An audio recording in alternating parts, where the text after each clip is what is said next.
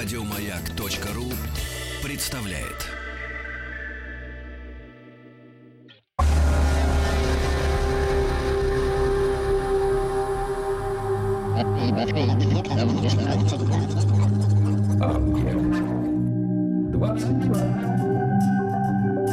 Объект 22. Литературный, литературный, Литературный Нобель. Нобель, Нобель. Это «Объект-22», я Евгений Стаховский, и здесь очередная серия нашего все увеличивающегося цикла, посвященного лауреатам Нобелевской премии по литературе. Мы добрались до 1986 года, и этот год, и лауреат в этом году, в общем, как-то стоят особняком. Это, в общем, знаменательная такая, должен вам сразу сказать, история. 16 октября 1986 года в Стокгольме в час дня по местному времени секретарь Шведской академии Ларс Юленстен объявил имя лауреата Нобелевской премии в области литературы за 1986 год, и им стал Волле Шоенко. Я вот сказал, что это примечательный момент. Э, Я думаю, что вы со мной согласитесь, потому что, ну, действительно, впервые в 1986 году, впервые в истории Нобелевской премии по литературе, во всяком случае, лауреатом становится писатель из Африки. И здесь уже Николай Георгиевич Щербаков, кандидат исторических наук, старший научный сотрудник Центра африканских исследований Института всеобщей истории Российской Академии Наук. Николай Георгиевич, здравствуйте, рад нашей встрече. Да, спасибо, что нашли на меня время. Я вот сразу сказал, что год знаменательный, да, что это первый африканский автор, который получил Нобелевскую премию по литературе. Мне кажется, многие ждали, когда же Нобелевка доберется до Африки.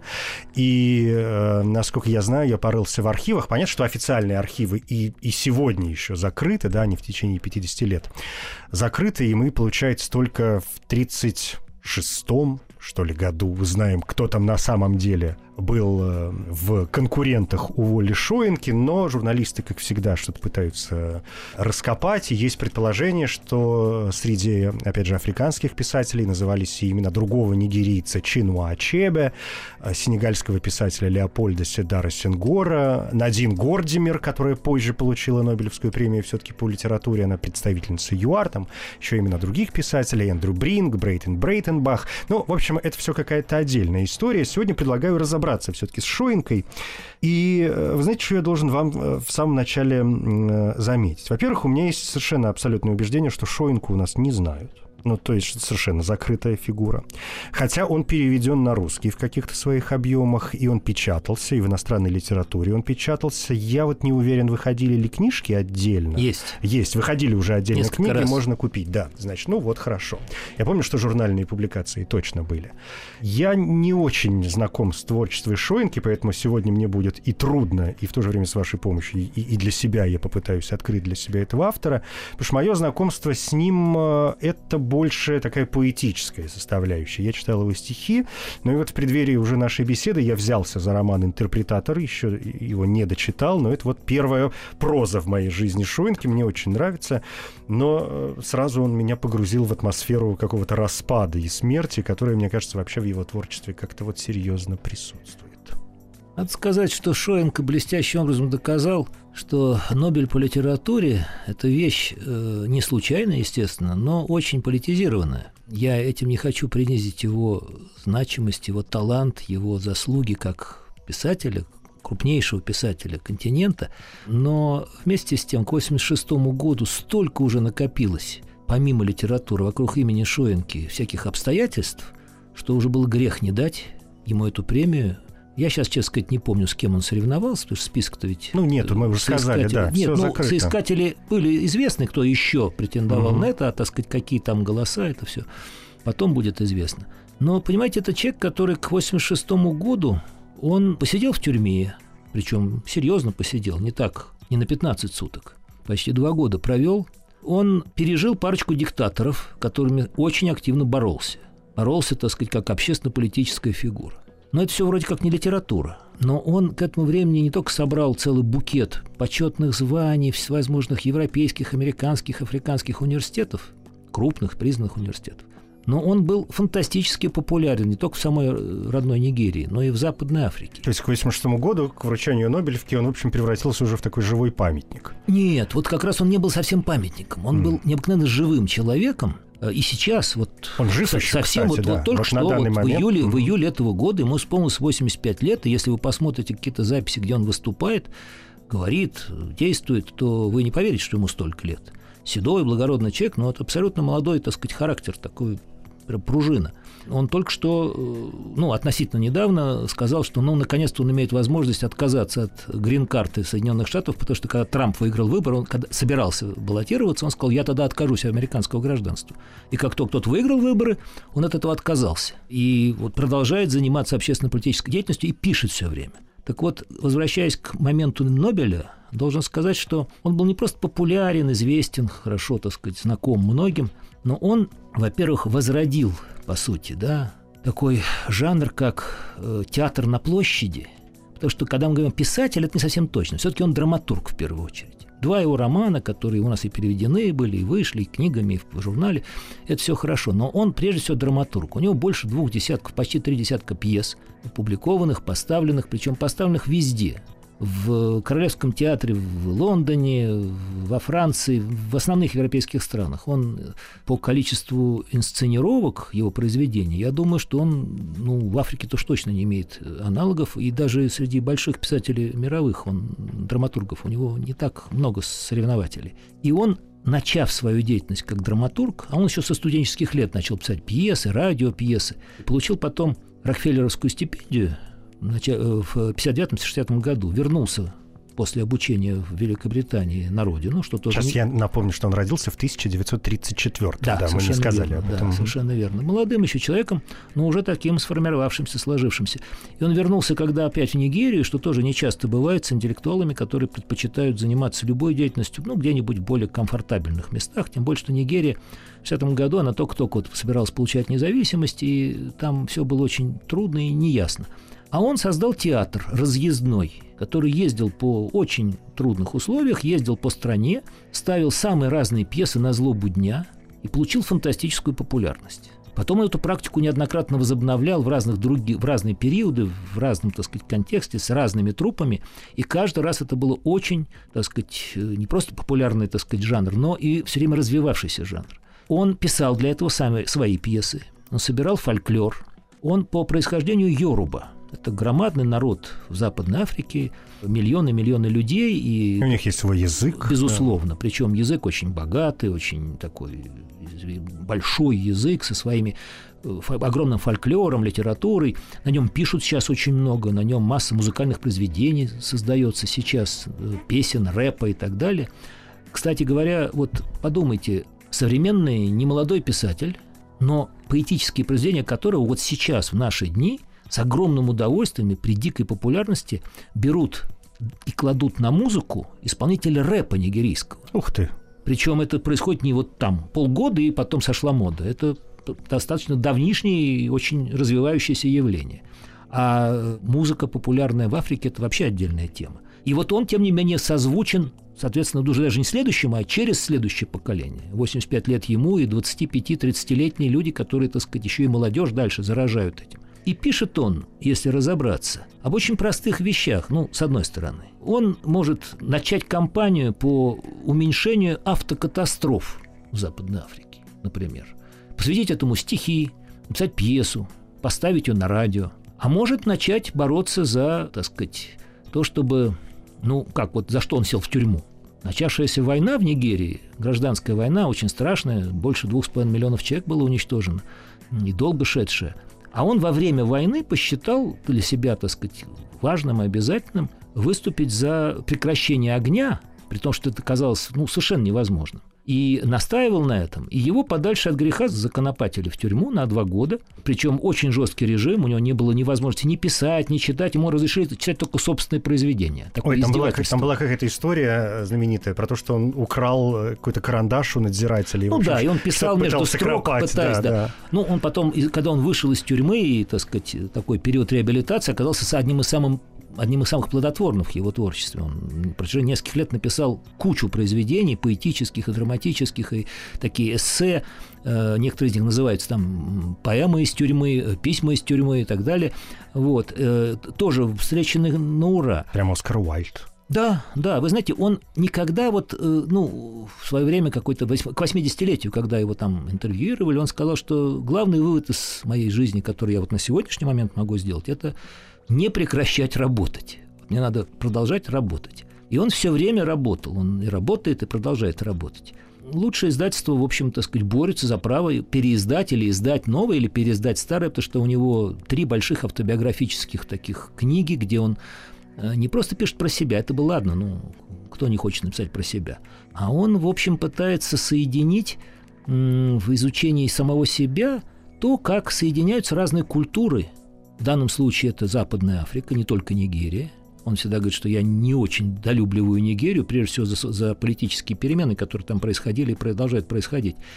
И он рассматривает проблемы вот этого синтеза культур, встречи культур. Потому что сам-то он пишет на английском языке, он Йоруба. Да, ну, у него были там маленькие опыты писать на родном языке, языке родителей, что называется. Но для него родным, по сути, является английский. Ну, опять же, это стихи в основном, поэзии на Йоруба. Э, ну, да, но я повторяю, что вот он все-таки для него рабочий, основной, главный язык, и в том числе поэтический язык, это английский. И он все время пытается соединять вот этот вот колоссальный по значимости, по богатству фольклор Йоруба, это, так сказать, отдельная вселенная такая – и современность, сегодняшние события. У него почти во всех пьесах присутствует, так сказать, какая-то такая вот удивительная фантасмагорическая смесь, когда он, понятные многим из его зрителей, его слушателей, приметы, так сказать, э, характерные черты фольклора соответствующего, смешивает с сегодняшней действительностью, и получаются такие вот новые совершенно синтезированные образы. Ну, потом еще что важно сказать, опять, так сказать, делая вот этот вот шаг назад или ступенчику назад. К моменту Нобеля, понимаете, он был человеком, который, так сказать, находился в перманентной, очень разумной, не такой оголтелой, а очень разумной оппозиции менявшимся политическим режимом в самой Нигерии. И вообще он считал, что авторитарные режимы, а их в Африке хватало и хватает, они не имеют права на существование, и с ними надо бороться, причем бороться разными способами, а интеллектуал – он по-настоящему не интеллектуал, если он не использует свои возможности для того, чтобы находиться в оппозиции любому авторитаризму, тем более тоталитарным режимам, который вот, ну, в 86 году Нобель, а в 96 году его, кстати, на минуточку к смертной казни присудили – Значит, он смог, смог удрать из страны, но его официально приговорили к смертной казни. И только в 98 году, когда скончался диктатор, который это сделал и так далее, он, так сказать, получил возможность, ну, с него сняли обвинения, он смог вернуться в страну и так далее. Так что это человек, который все время ищет возможность соединить сегодняшние события, оценку сегодняшних событий с э, очень важными такими ценностными понятиями, которые присутствуют как вот в фольклоре, в каких-то э, работах его предшественников. Ну, например, он взял и это не он первый это придумал, но он взял и переделал трехгрошовую оперу Брехта. Вот, сделал из нее, так сказать, пьесу, посвященную современным, ну, в то время современным событиям, так сказать, в родной стране она на ура была встречена не только в Нигерии, потому что он умудряется писать так, что ему это все интересно и созвучно очень разным людям, обсуждая, так сказать, вот политические аспекты, перемены, вопросы развития культуры, он находит тот вот нерв, который, так сказать, тревожит англичан, французов, американцев. Он очень много преподавал в Соединенных Штатах, причем подолгу, серьезные курсы читал, оригинальный.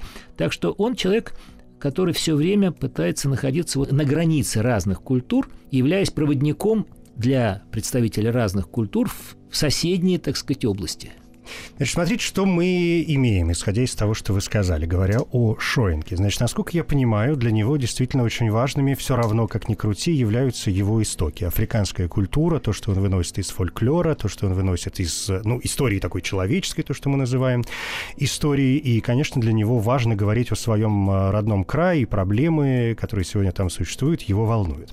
Второй момент – это вопрос, вот тот самый политический, вопрос соци- социальный, я бы даже сказал, политический вопрос вопрос оппозиционный, э, и он предстает в какой-то мере и степени как глашатый который считает своим долгом указывать на, скажем, хорошее в политическом аспекте и указывать на плохое. Потому что когда вы заговорили... Первого меньше, да, а второго, второго больше, да, да. И когда вы говорили о его тюремном этом заключении, там ведь был еще замес, связанный с выборами, да, там прошли выборы, и он выступал против фальсификации этих выборов, ну, и за это, это его еще до, тоже, Нет, да. это еще до тюрьмы, его, он же не раз сидел в тюрьме. Конечно. Так что... Да, да, ну, один из аспектов. Один из Понятно, аспектов, что вот да. выборы он считал, нет, должны быть, тем более, когда страна обретает независимость, конечно, для него это казалось очень важным. Третий пункт, который, мне кажется, тоже нужно отдельно отметить, это, собственно, обращение к театру. Да? Вы сказали, что он в первую очередь драматург.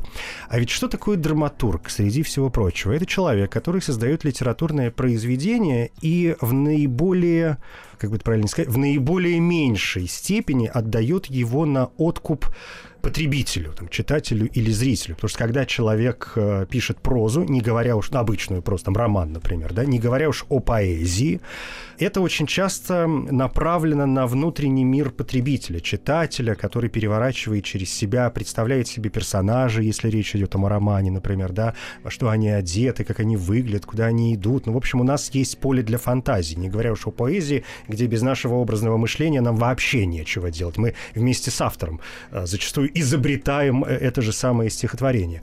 В драме все по-другому. Вот все, вот тебе комнатка, сидят люди, тут балка, тут, значит, накрытый стол. Они начинают о чем-то разговаривать. Там женщина одета в такие-то вещи, она злая, ей 48 лет. Все, мы моментально должны себе представлять. А если это происходит на сцене, что нам воображать? Вот они, эти люди, которые играют перед нами спектакль. И значит, вот здесь у меня это вечный мой вопрос. Я не знаю, может быть, вы не согласитесь, но мне кажется, что люди, которые занимаются в первую очередь драматургией, ну, не то чтобы менее доверяют своим э, читателям или зрителям, но как будто бы боятся быть э, непонятыми, если они изложат свои мысли, в, э, если они представят их в каком-то другом виде.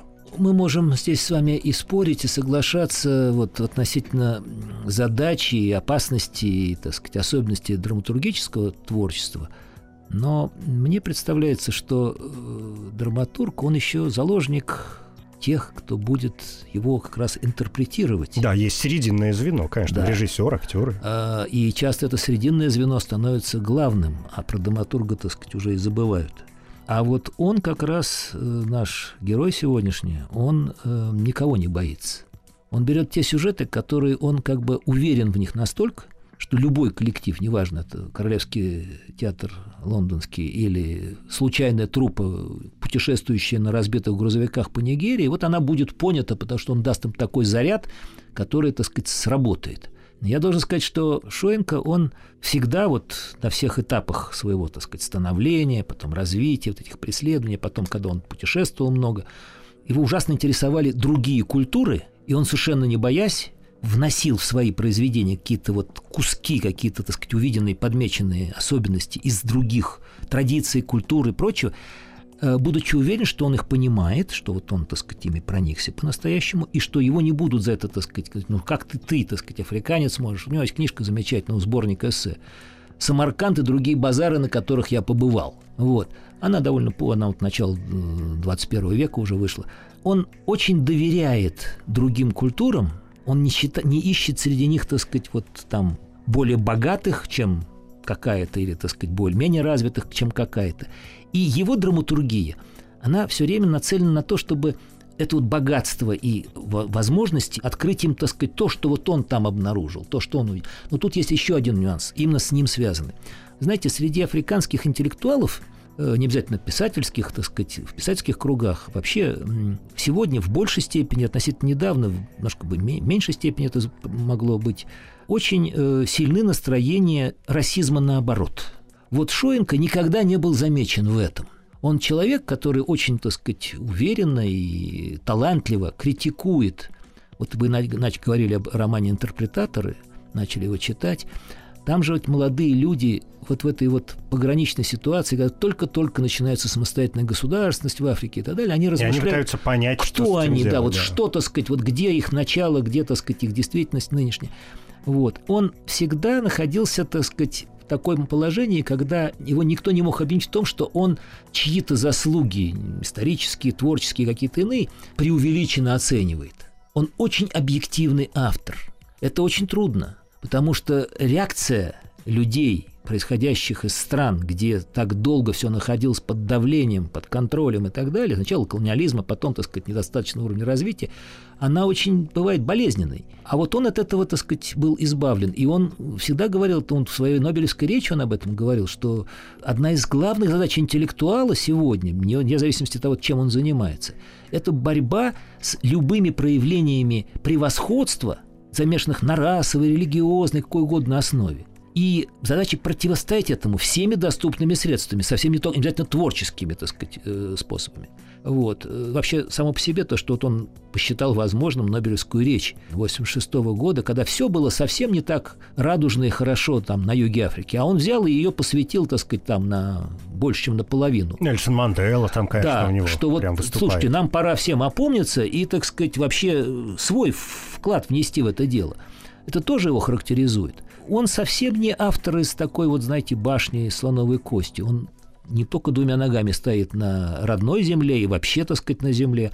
Он человек, который очень созвучен тому новому, что его окружает. Не только традиции, не только какому-то там, вот, фольклорному началу. Часто очень его свет. Ну, это человек, который вот он Йоруба, он пишет, так сказать, о, использует мифологию Йоруба, он, так сказать, какие-то традиции протаскивает в сегодняшний день. Нет. Ему это, это хорошая основа, но он, конечно, автор сегодняшнего дня. Это и касается и поэзии, потому что его поэтические произведения, я повторяю, ну, не брала бы молодежь их для исполнения, если бы это не было созвучно. И уж точно э, его э, драматургия – это, э, так сказать, такой универсальный, извините за слово, товар, ну, который, как? Ну, товар, да, а товар, что? Мы да, все товар. Да, товар, что да, теперь? который и был, и остается очень востребованным. Кстати говоря, в формулировке Нобелевского комитета, вот когда они там это все объявляли, сказано было о том, что он в не помню точно формулировку, но... Тому, кто в широкой культурной перспективе и с поэтическим подтекстом да, создает да. драму существования. Да, драма. Там тоже присутствует тут понятие да. драма, так сказать, человеческого бытия, драма, сказать, существования. Но это не только, так сказать, потому что он драматург, а потому что он видит трудности того, что, так сказать, нас окружает, в чем мы находимся.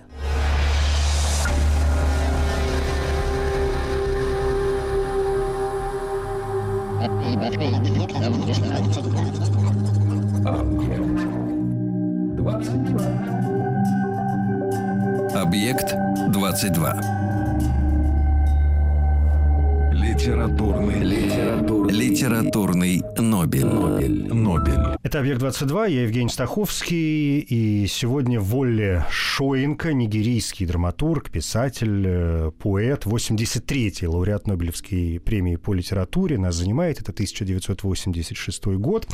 Здесь Николай Георгиевич Щербаков, кандидат исторических наук, пытаемся вот разобраться с жизнью и творчеством Шоенки.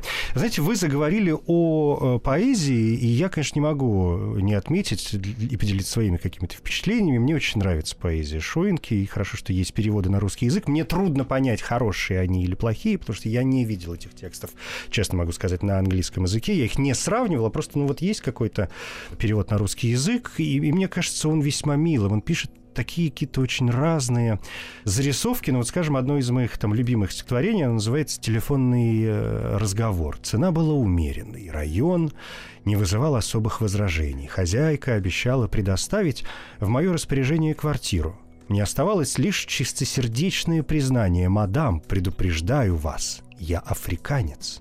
Безмолвие воспитанности ток, отрегулированный как давление в кабине самолета.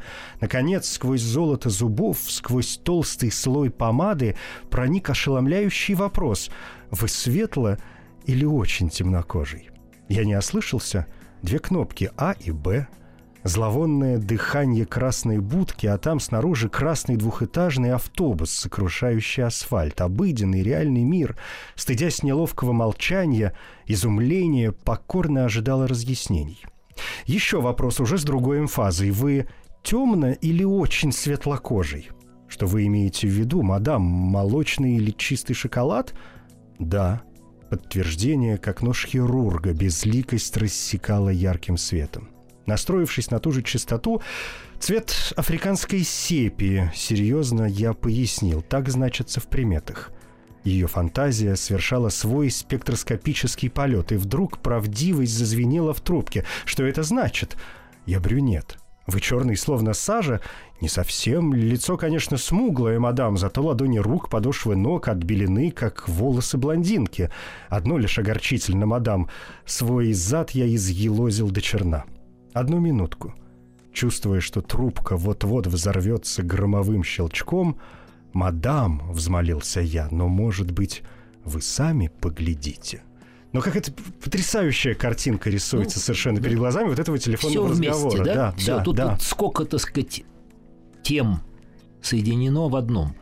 Э, Ну и становится понятно, почему его любят разные представители разных культур. Почему он абсолютно, так сказать, принят и в Нью-Йорке, да, где он преподавал в молодежной среде, это очень сложно в нью-йоркских университетах, и во Франции, где он провел изрядное количество лет, когда вот тут после всех этих отсидок ему надо было прийти в себя, просто вылечиться от этого тюремного заключения, последствия его.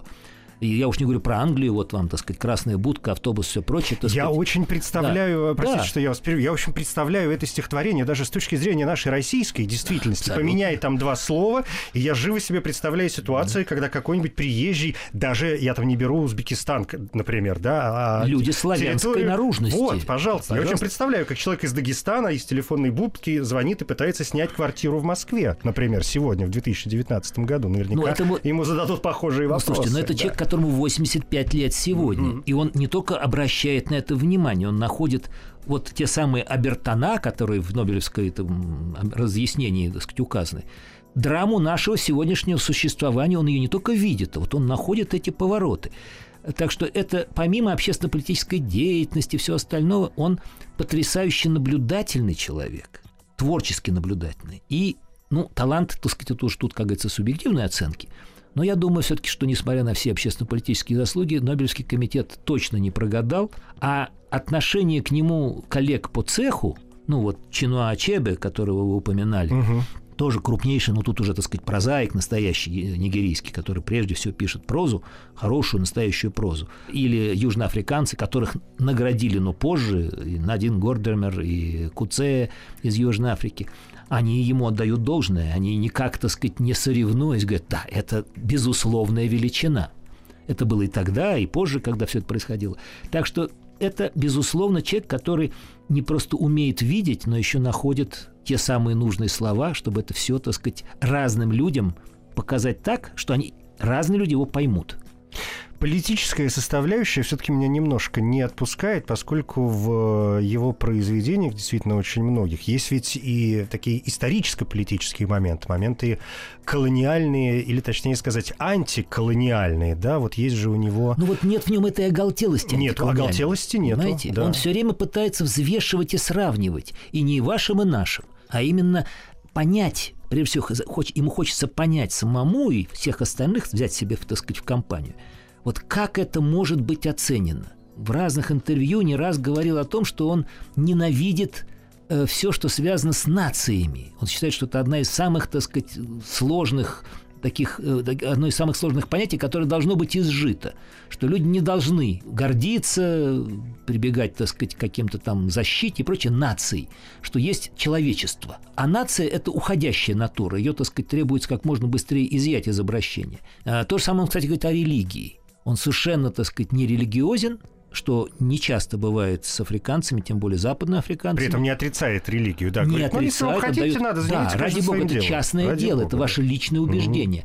Но он считает, что вот ни вопросы национального, так сказать, гордости, там, какого-то утверждения, ни религиозные ценности не могут быть той основой, на которой надо строить отношения, тем более, так сказать, э, какое-то превосходство там кого-то над кем-то, неважно, страны, там, народа, кого-то индивидуально. Так что в этом отношении он э, более чем, ну, я не, не люблю слово толерантен, он просто очень разумен своих оценках.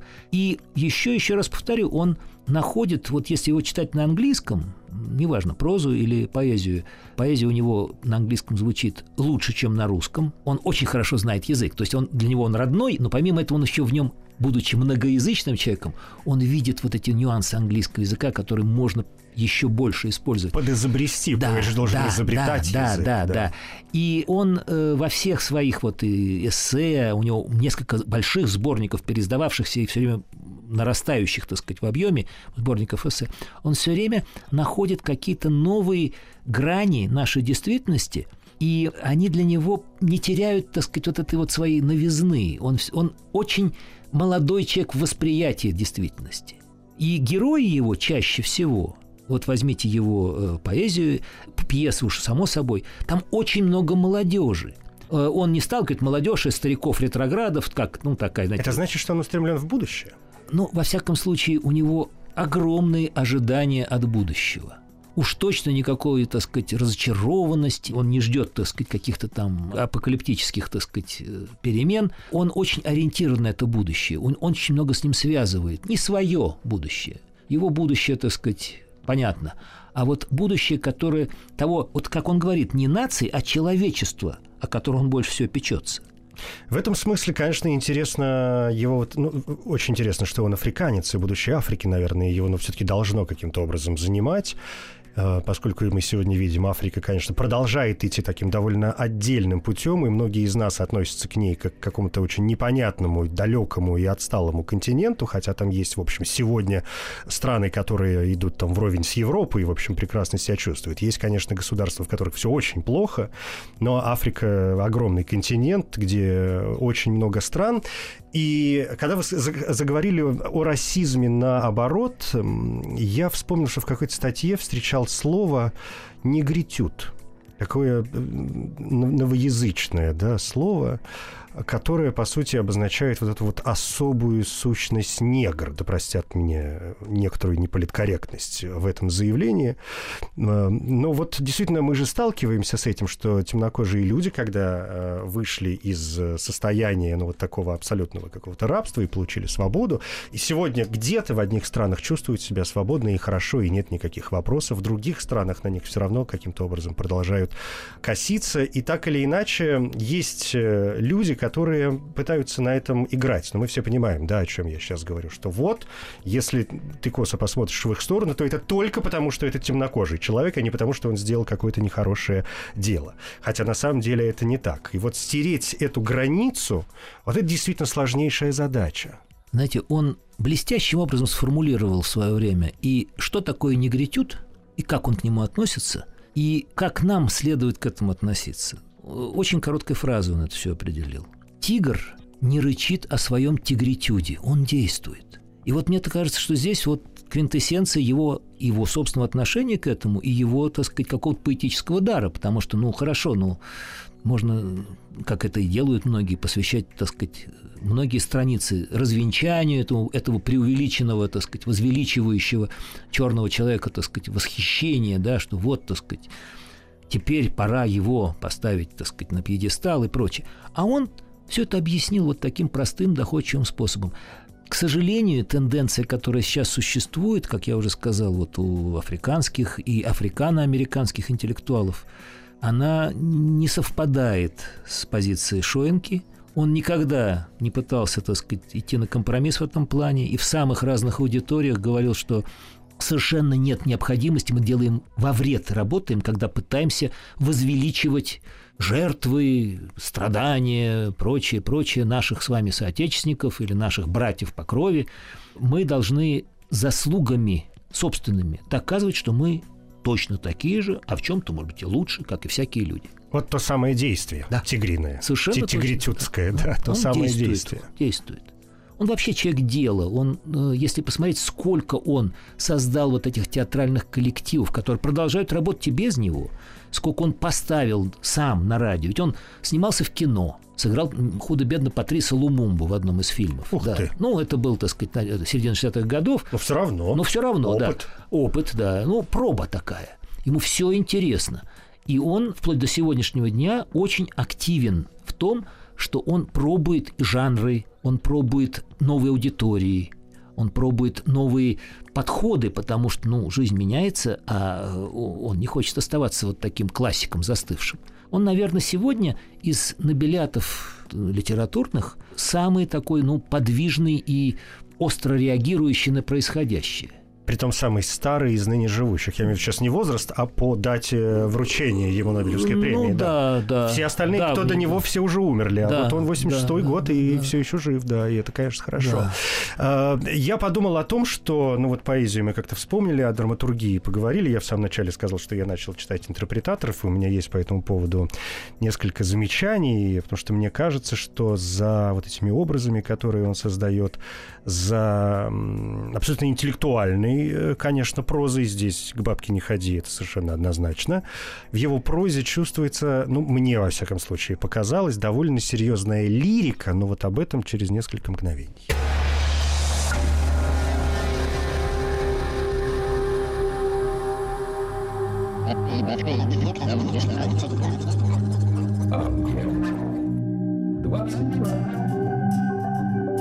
Объект 22. Литературный. Литературный. Литературный Нобель. Нобель. Нобель. Воля Шоенко нас сегодня занимает. Это 83-й лауреат Нобелевской премии по литературе. И я вот сказал буквально несколько мгновений назад о том, что мне чувствуется даже в его прозаических произведениях, но в первую очередь в интерпретаторах, которые я тут взялся читать, и, надеюсь, в скором времени как-то добью, и, и мне очень нравится, как-то вот, в общем, все идет хорошо. Но я даже в них почувствовал, вот в русском переводе, во всяком случае, серьезную лирическую составляющую. Это очень поэтическая книга. Вплоть до того, я не знаю, может быть, это заслуга и переводчика еще, в том числе, я, к сожалению, сейчас не могу назвать имени, у меня вылетело из головы, кто переводил этот роман, но у меня прям в каких-то моментах ритм сбивается на поэтику, на поэтическую вот эту вот э, историю. То есть что-то там тран-тан-тан, что-то пошло раз, а тут бац, я понимаю, все, и он куда-то, что-то там, и мы там с нею вместе рядом, и все, и все, у меня начинается Пушкин головного мозга. Ну, вы знаете, роман-то у него ранний. Это Ранний, начало ранний, 60-х да. годов. Это только-только вот он, так сказать, входит в такую большую литературу. До этого он занимался, экспериментировал. К сожалению, у нас, э, ну, вообще африканскую литературу переводят мало, хотя автор есть Не знаю, великолепный. да. Просто первостатейный. Переводят, ну, если переводили, там в основном какие-то сказки, что-то ну, такое, сказки, фольклор какой-то фольклор, нет. да. А, а сейчас появляется все больше и больше первоклассных африканских авторов. Ну, тут есть такой, так сказать, спорный тезис. Нигерии повезло, что у них есть Шоенко. Или Шоенке повезло, что он родился в Нигерии, у него есть Нигерия любви к которой он никогда не демонстрировал такой безоглядной любви. Дело в том, что нигерийцы, а на минуточку их в целом больше, чем нас, страна по населению больше, чем Российская Федерация. И количество людей, крупных народов в этой стране тоже велико. И Шоенко, он очень созвучен вот этим новым народам, которые, так сказать, входили в этот период в большую жизнь, такую творческую, экономическую, там, общественную, политическую и прочее. И его переполняло в тот момент вот это вот желание разобраться и в самом себе, и в окружающей действительности культура Йоруба, культура нигерийская, если можно ее называть, так сказать, общенигерийская, такая вот колониальная, она была большой, потому что это крупная страна, много людей, разные традиции сплетены вместе.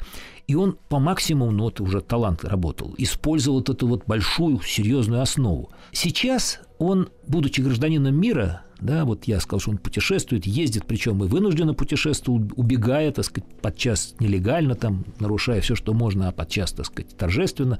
Он еще больше, так сказать, этот вот основу для своего творчества, он ее расширил, и он пишет, опираясь на фольклор совсем не только нигерийский или там и йорубовский. Но чтобы его по-настоящему оценить, вот так по-настоящему глубоко и понять, что Набелят, он подлинный.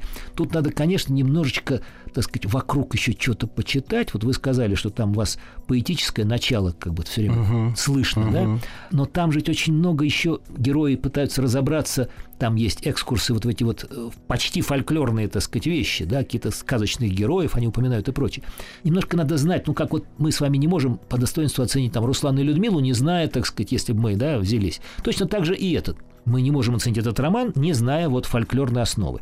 Мне кажется, что если бы сейчас у нас вот под юбилей, уже который прошел, или просто так, кто-нибудь из вольных издателей его переиздал Шоенку, хотя бы вот несколько основных его вещей, он бы был встречен на ура, потому что он очень созвучен и давними произведениями, уж тем более сегодняшними, свежими, тому, что мы все время ищем скрепы, мы, так сказать, пытаемся разобраться в самих себе через обращение к прошлому. Вот он для этого очень много может подсказать. Как это все оценивать, насколько это главным является или только основой является. А главное это в нас самих.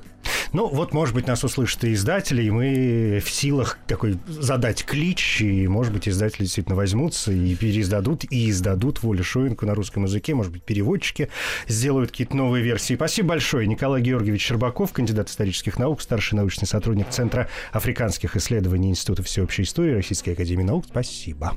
Коротко говоря, Акинванде Олуволе Бабатунде Шоинка, нигерийский драматург, писатель и поэт. Стихи пишет э, в том числе на языке йоруба, прозу и драмы на английском. Годы жизни родился в 1934 году, на данный момент, на 2019 год, еще жив. Наиболее известные произведения – пьесы «Жители болот», «Метаморфозы Иеронима», «Вакханки», «Смерти конюшей короля», «Тюремные воспоминания. Человек умер», автобиография Аки «Годы детства», сборник стихов «Врата врата склепа. Среди других заслуг Национальный орден заслуг Нигерии, книжная премия Анисфилд Вулф, медаль Бенсона, литературная премия Вальхайма, Европейская театральная премия, Международная гуманистическая премия. Шоинка 83-й лауреат Нобелевской премии по литературе. Это 1986 год. Он первый представитель африканского континента, получивший премию по литературе. На вручении академик Юленстен заметил, что театр Шоинки укоренен в африканскую культуру и африканский мир, но это прекрасно просвещенный драматург. Мифы, традиции и ритуалы для него не маскарадные костюмы. Нобелевская речь Шоинки называлась «Это прошлое должно затронуть свое настоящее» и была посвящена борцу за свободу Южной Африки Нельсону Манделе. Речь Шоинки была откровенной критикой апартеида и политики расовой сегрегации. Среди прочего, он говорит, цель на самом деле не в том, чтобы обвинить прошлое, а в том, чтобы привлечь внимание к самоубийственному, анахроническому настоящему. Сказать этому присутствующему мутанту «Вы – дитя этих веков лжи, искажений и оппортунизма на высших постах, но мир взрослеет, а ты умышленно остаешься ребенком, упрямым, саморазрушающимся ребенком». Премия Воли Шоинки вручена с формулировкой «Тому, кто в широкой культурной перспективе и с поэтическим подтекстом создает драму существования».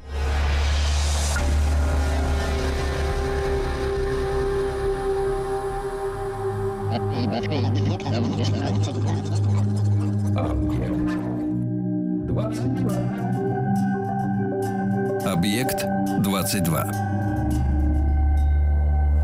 Литературный, литературный, Литературный Нобель. Нобель. Нобель. Еще больше подкастов на радиомаяк.ру.